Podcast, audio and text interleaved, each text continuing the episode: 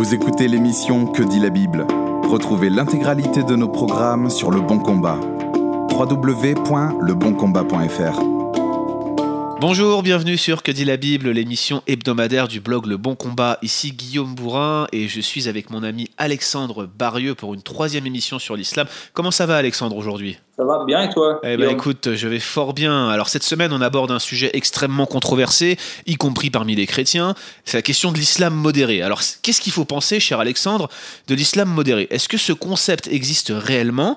Ou est-ce qu'on peut dire que l'islam radical est une simple déviance, euh, quelque chose qui devait arriver un petit peu comme ça? Ou bien est-ce que c'est la conséquence logique pour tout musulman qui veut suivre les enseignements du Coran de se radicaliser, de devenir limite un salafiste? Qu'est-ce que tu en penses, toi, en tant que spécialiste de l'islam? Ok, euh, Guillaume, c'est une question assez difficile. Euh, la réponse, j'ai tout de suite envie de répondre euh, non, le concept n'existe pas de, de l'islam modéré. Oui. Euh, mais, mais bon, euh, il faut être euh, un petit peu plus, plus, plus logique et plus, comment dire, comme plus mesuré peut-être, peut-être plus, plus équilibré dans la réponse. C'est peut-être ce que tu veux dire? Plus équilibré dans la réponse. Bah, parce que c'est pas une question si simple que ça. Je vais t'expliquer, euh, Guillaume. D'un côté, euh, il est bien évident que beaucoup de musulmans sont fiers d'être musulmans. Euh, comme toi et moi, on est fiers d'être chrétiens, et beaucoup de gens sont fiers d'être chrétiens, mais en même temps, ils se disent modérés, pacifiques, et ils croient vraiment, vraiment dans le cœur, ils croient que l'islam enseigne l'amour, le pardon, la paix, et, euh, donc ce serait un petit peu un petit peu injuste de dire qu'il n'y a pas de, de, de, de, musulmans modérés. Mais le, la question, euh, encore, une fois, et encore une fois, beaucoup de, musulmans pensent que le mot lui-même, islam, veut dire paix, alors que le mot veut dire soumission. Euh, il, ne, veut pas dire paix. Donc la question euh, n'est pas est-ce qu'il y a un, un, islam modéré, mais plutôt, je dirais, est-ce que l'islam lui-même, dans ses enseignements, euh, enseigne d'être modéré et pacifique. Absolument, absolument. Est-ce que c'est plutôt ça la question Je suis tout à fait d'accord. Oui, la question plutôt plutôt que d'essayer de, de, de, de, juger, d'essayer de, euh, euh, de, de dire est-ce que euh, ce musulman Est-ce que ce, cette personne est modérée ou est-ce qu'elle est radicale? Je, préfère me concentrer sur les enseignements eux-mêmes euh, et plutôt que plutôt que de, de, de, me tourner vers vers les musulmans parce que de, de mettre des pourcentages, tu vois, euh, je, je, trouve ça un peu injuste. Je ne sais pas, peut-être que 80% des musulmans sont pacifiques et c'est pas c'est pas à moi de juger le le, le nombre, mais plutôt les enseignements eux-mêmes, aller à la source, parce que radical beaucoup de gens ne savent pas ce que radical veut dire. Euh, moi, quand je dis que je suis un chrétien radical, les gens euh, ont très peur. Mais je leur dis, est-ce que vous savez ce que ça veut dire radical? Radical, ça veut simplement dire, le mot lui-même en latin veut dire repartir aux, sources mêmes. donc, et, et comment on dit, aux, roots, et de, de, de de ce que, ce que l'islam enseigne. Donc, la question est de savoir est-ce que l'islam est, est une euh, radicale, est une déviance c'est, c'est, Et est-ce que l'islam enseigne ce que, par exemple, l'État islamique fait aujourd'hui? Ça, c'est la question. Absolument. absolument. Et, euh, et, là, et en ce qui me concerne, en faisant des, mes, des études sur, sur, le, sur le Coran et les, les les hadiths, le, la sira, la biographie de Mohammed et la sunna, euh, je suis venu à la conclusion que oui, l'État islamique et, euh, l'islam radical est en, parallèle et euh, que les enseignements poussent un musulman, s'il devait vraiment suivre les, enseignements de l'islam à la lettre, à devenir radical. Alors, euh, lorsqu'on étudie le, le, Coran, ou les hadiths, les, la surah, comme je, je t'en ai parlé, euh, qui parle de la vie du, du, du, du, prophète, le problème, tu vois, euh, mon frère, c'est que le Coran va chronologique. Il, est, il a été écrit et il est écrit du, du plus grand chapitre au plus petit chapitre. Donc, euh, on, on, on a, euh, il y a des versets pacifiques Oui. et beaucoup de, de musulmans se penchent sur ces versets qui sont pacifiques. Donc, pour, euh, pour dire que l'islam enseigne euh, de- une- un message de paix, alors que de- dans, le même dans, le même, euh, dans le même chapitre, dans le verset juste après, il y a un, verset violent. Donc, on se pose la question est-ce que l'islam enseigne la violence ou est-ce qu'il enseigne euh, la paix? Donc, il faut vraiment se pencher sur sur la sira de, Mohammed, qui est sa biographie, où on peut voir sa, sa vie chronologiquement. Et c'est là qu'on se rend compte que dans la vie de Mohammed, il y a eu trois phases, trois phases dans sa vie. La première phase était euh, lorsqu'il euh, lorsqu'il a eu ses premières révélations en 610 après Jésus-Christ à la Mecque euh, pendant 12 ans euh, où il n'avait ni pouvoir, ni beaucoup de pouvoir, ni beaucoup de convertis. Il n'avait que peut-être euh, une centaine de, de convertis pendant, pendant les 12 ans à la Mecque. Et son message était un message de paix. Et on peut trouver ce message dans, dans le Coran. Ensuite, la deuxième phase de, de la vie de Mohammed est celle où il est parti à Médine et où son message a commencé à changer. Et il a, il a commencé à, à avoir un peu plus de pouvoir, un peu plus euh, de, de, de soldats dans son armée. Et son message était un message de violence, mais simplement en tant que self-défense. Ouais. C'est-à-dire, si quelqu'un t'attaque, euh, tu réponds en, euh, en, en tant que self-défense et tu peux utiliser la violence quand on t'atta- t'attaque. Et euh, les, les, les, la majorité des musulmans pensent que c'est le- la seule, la seule euh, façon qu'un musulman peut utiliser la viol- violence euh, en tant que self-défense. Mhm. Mais lorsqu'on utilise l'islam, lorsqu'on euh, étudie la- l'islam, euh, Guillaume, on se rend compte qu'il y a une, un- une troisième phase dans la vie de, de Mohammed et euh, que euh, euh, les dernières années de sa vie où il a, Mohammed a, a- a pris suffisamment de pouvoir et a- avait assez de soldats et une armée pour conquérir par la force et prendre le dessus sur ses ennemis. Et son message est devenu un message de djihad. Alors, djihad, on va en parler, mais à partir de ce moment, lorsqu'un musulman euh, rencontrait un non-musulman, il lui donnait deux choix. Ou alors, il, euh, il se convertissait, ou il, il euh, mourait à l'épée.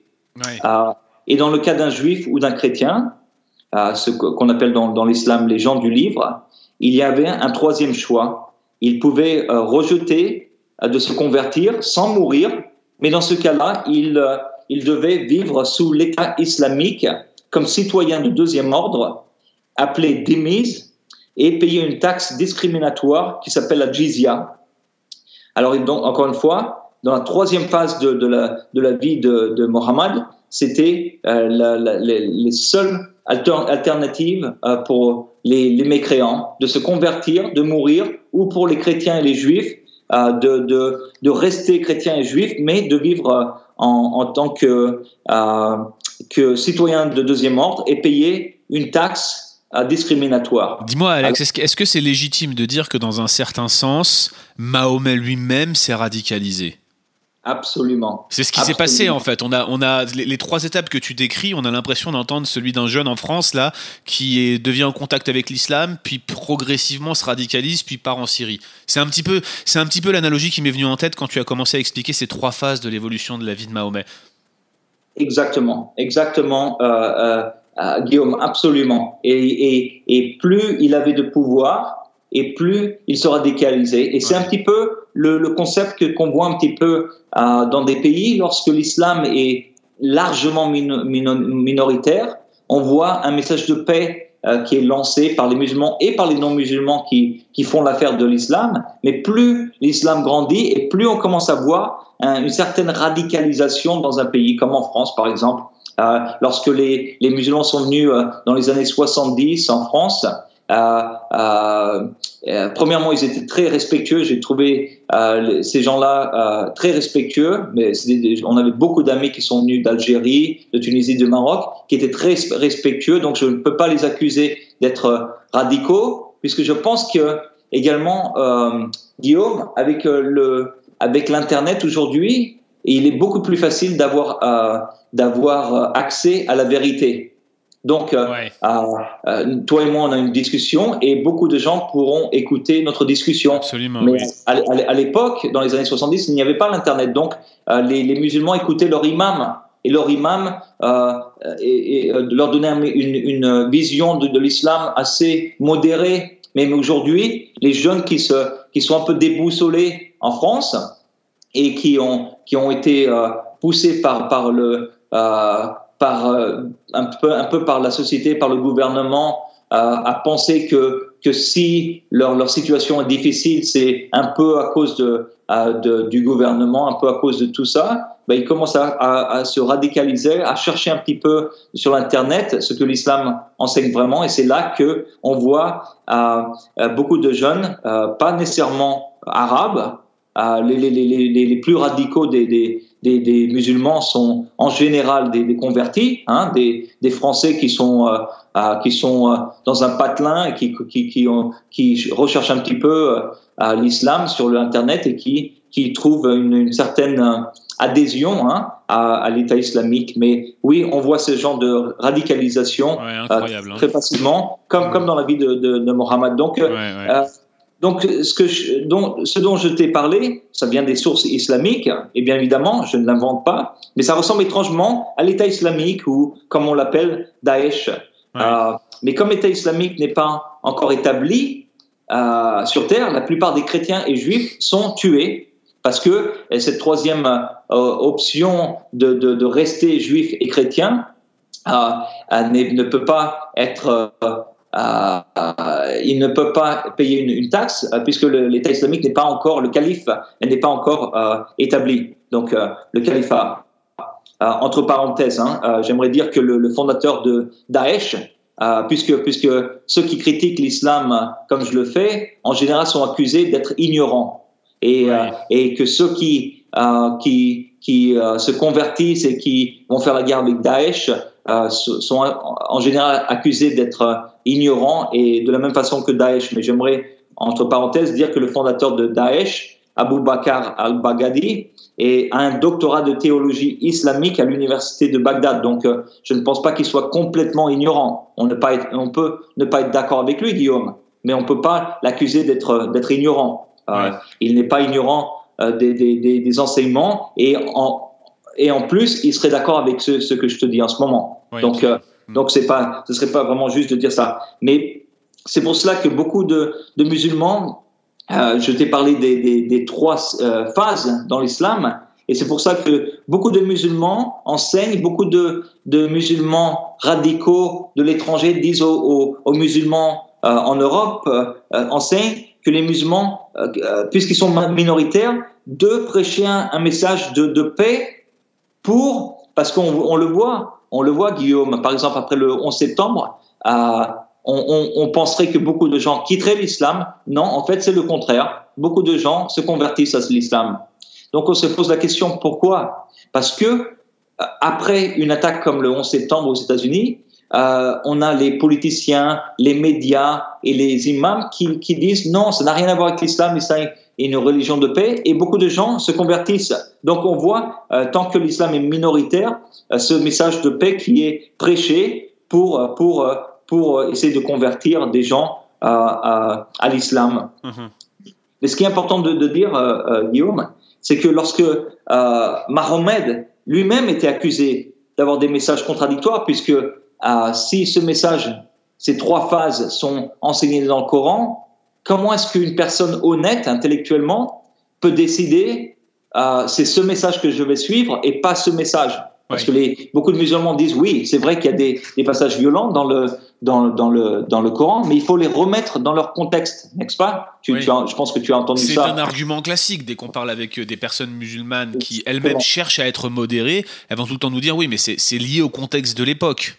Exactement. Et, et, mais encore une fois, si ces messages sont contradictoires, ils sont contradictoires. Un message complètement de paix, un autre message euh, euh, avec de la violence simplement en tant que self-défense, et un autre message avec, euh, avec un message de djihad violent envers tout, tout mécréant, lequel choisissons tout? Nous, par exemple, le, le Coran enseigne que quelqu'un peut manger du porc ou peut boire de l'alcool, mais d'autres versets parlent, disent que non, c'est complètement interdit. Donc, celui qui étudie le Coran honnêtement et veut intellectuellement être honnête, il doit se poser la question quel, quel passage dois, dois-je obéir?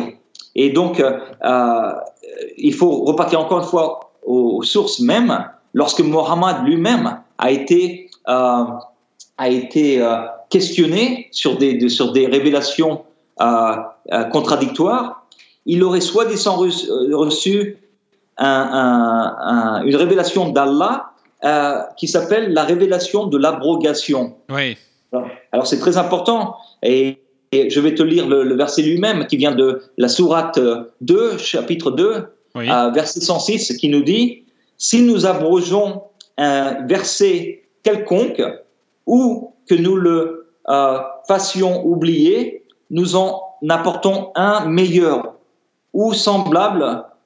Ne sais-tu pas qu'Allah est omnipotent Donc, cette idée, cette idée d'abrogation enseigne que si deux versets sont contradictoires, celui qui arrive en dernier celui qui est euh, donné euh, euh, plus tard, arrive plus tard en tant que, que révélation d'Allah, puisque ce sont des révélations, révélations progressives, que, que, celle qui arrive en dernier, eh ben, abroge, annule celle qui et prend le dessus de, de celle qui était antérieure. Mais alors du coup, tous les versets violents qui découlent de la troisième phase de la vie de Mahomet, c'est eux qui doivent être pris en compte et pas les anciens? Exactement. Et c'est pas moi qui le dis, c'est euh, Mohammed. Euh, par conséquent, oui, comme comme comme comme je te l'ai dit, les versets du djihad offensif étant ultérieurs à ceux euh, des versets de paix, le vrai musulman, celui qui est honnête intellectuellement, doit obéir ces versets violents, pas ceux qui sont pacifiques. Et entre parenthèses, encore une fois, on entend souvent dire que le djihad est une lutte intérieure et spirituelle. Je pense que tu as, as, dû euh, entendre parler, euh, entendre euh, dire ça à plusieurs reprises. Absolument, oui. C'est ce qu'on appelle généralement le salafisme quiétiste, n'est-ce pas? Le djihad, il est intérieur. Le djihad, c'est un combat contre soi-même et contre toute méchanceté. mais, mais, mais, effectivement, dans ce que tu dis là, ça n'a pas l'air de correspondre exactement. Exactement. Et le djihad veut dire lutte. Et bien évidemment, plusieurs euh, musulmans euh, croient très sincèrement que c'est une lutte intérieure, mais il faut encore une fois repartir euh, dans le, au, Coran, dans, aux sources, aux sources de la, à la base, le, Coran, le Coran et les hadiths et la Sunna. Et lorsqu'on repart à la base, on, peut voir que les, pratiquement tous les versets qui parlent de, du djihad parlent euh, de, pas d'une lutte intérieure, mais d'une guerre physique contre les ennemis de l'islam. donc, euh, donc, il faut être, euh, en étant honnête, honnête, je pense que c'est moins de 2% des, des, des, versets de, de, de djihad qui, qui parlent d'une lutte intérieure. Donc c'est c'est vraiment, et surtout les versets qui, qui parlent d'une lutte intérieure sont les versets assez, assez tôt dans la vie de Mohammed. Donc, et, et le, le, le, le, le chapitre, la sourate qui a été euh, révélée à Mohammed en dernier, c'est la, euh, la sourate 9. Oui.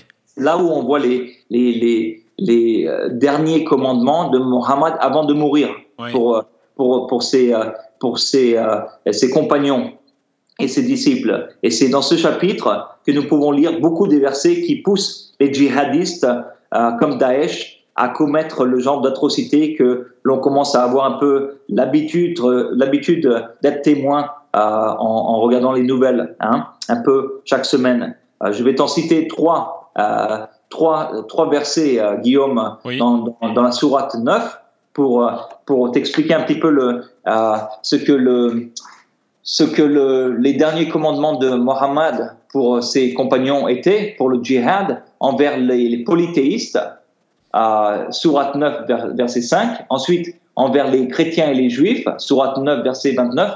Et un verset qui, qui promet le, le, le paradis aux, aux musulmans s'ils tuent et se font tuer dans la Sourate 9, verset 111. Je vais te les lire. Vas-y, Je vais te les lire. Alors, Surat 9, verset 5 nous dit Après que les mois sacrés expirent, tuez les associateurs où que vous les trouviez. Capturez-les, assiégez-les et guettez-les dans toute embuscade. Si ensuite ils se repentent, repentent, accomplissent le salat, c'est-à-dire la prière, et acquittent le zakat, c'est-à-dire l'aumône, alors laissez euh, leur la vie libre, car Allah est pardonneur et, euh, miséricordieux. Mhm. Euh, ce qui est intéressant dans ce, dans ce verset, donc le, le, le, musulman est, est il, il, ce verset commande, donne l'ordre aux musulmans d'aller tuer les associateurs, ceux qui, qui vénèrent ou qui louent plus d'un dieu, donc les polythéistes. Et euh, beaucoup de musulmans pensent que les, euh, les chrétiens eux-mêmes sont coupables euh, de, de, de d'association, puisque ils pensent que le, le, Coran dit que les, chrétiens sont coupables du choc. Choc, ça veut dire c'est le, plus grand péché dans, le Coran, c'est-à-dire d'associer qui que ce soit à Allah. Et pour le Coran, les chrétiens sont coupables de ça. Donc, la sourate 9, verset 5, même si elle parle des polythéistes, beaucoup de musulmans pensent que ça parle également des, euh, chrétiens. Mais ce qui est intéressant dans le, passage que je t'ai euh, euh, euh lu, c'est que il nous est dit que si les mécréants se repentent et qu'ils et qu'ils deviennent musulmans, qu'il faut leur laisser la, la, vie, la voie libre, pas la vie libre, excuse-moi, la voie libre. Euh, car Allah est pardonneur et miséricordieux. C'est-à-dire que euh, ce qu'on entend ici, c'est que la seule façon que, que Allah est pardonneur, c'est si la personne se convertit. Sinon, il faut la tuer. Oui. Donc c'est assez, assez, euh, assez radical en ce qui me concerne. ensuite, la sourate 9, verset 29, nous dit Combattez ceux qui ne croient ni en Allah ni au jour dernier qui n'interdisent pas ce qu'Allah et son euh, messager ont interdit et qui ne professent pas la religion de la vérité. Parmi ceux qui ont reçu le livre, le livre, c'est les gens du livre, c'est-à-dire les chrétiens et les juifs, jusqu'à qu'ils versent la capitation, c'est-à-dire la, taxe dont je t'ai parlé, la taxe discriminatoire euh, qui s'appelle la jizya, par leurs propres mains en état d'humiliation. C'est-à-dire que si un, juif ou un chrétien euh, ne se convertissait pas, il, ne mourrait pas, euh, mourrait pas, mais il devait verser une capitation, une taxe, et en état d'humiliation, c'est-à-dire qu'il devait être humilié par la communauté musulmane. Donc c'est exactement ce que le, on voit l'État islamique faire, où il tue les chrétiens et les juifs, ou alors il, il les humilie et leur, leur, prennent euh, leurs biens et leur argent en, tant qu'humiliation. Donc ces, ces, deux passages pour l'instant sont assez radicaux et, euh, et ce sont des, des, des, révélations qui ont été données à, à Mohammed à, à, la fin de sa vie. Et je vais finir avec, euh, avec la sourate 9, verset 111.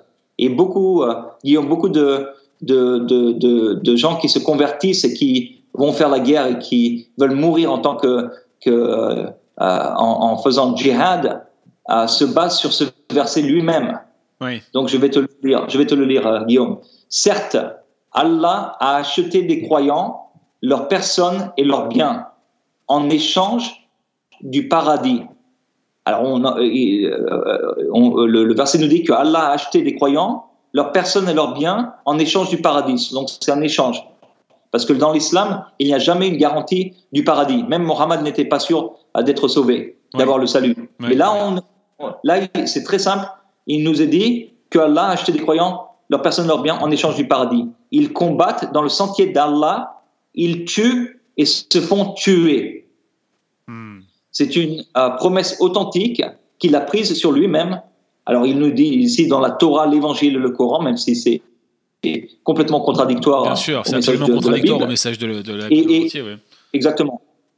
Et qui est plus fidèle qu'Allah à son engagement Réjouissez-vous donc de l'échange. Encore une fois, on parle de l'échange que vous avez fait. Et c'est là le très grand succès. C'est-à-dire que ce verset nous dit que si une personne se convertit et va faire le djihad et se euh, tue les mécréants et se fait tuer, c'est pour ça que la plupart des, euh, des djihadistes, euh, lorsqu'ils vont commettre un massacre, ils veulent se faire tuer parce qu'ils savent qu'ils iront directement au paradis. Il y a un échange de sang dans le, dans le, le christianisme et dans le dans l'islam, il y a un échange entre Dieu et le croyant. Ouais. Euh, il échange euh, et il faut la vie, le, le sang d'une de, de, personne. La différence, c'est que dans l'islam, c'est le, le, le, le, sang euh, de, du, de, de, la personne qui va euh, tuer le mécréant,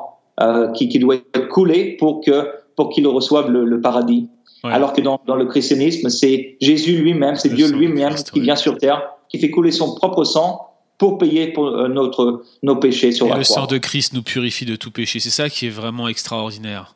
Alors tu sais, Alexandre, hein, il faut que je te le dise, hein, tu parlais des trois, des trois étapes de la radicalisation de, de Mahomet, et puis tu nous as aussi parlé des, des, des, étapes qui président à la radicalisation des djihadistes dans nos quartiers, dans nos patelins, comme tu disais. C'est assez drôle parce que moi je trouve qu'il y, a une, il y a trois étapes en fait où, dans un certain sens, toi aussi tu te radicalises. Hein. La première émission, tu nous parlais de ton expérience personnelle avec Hanifia.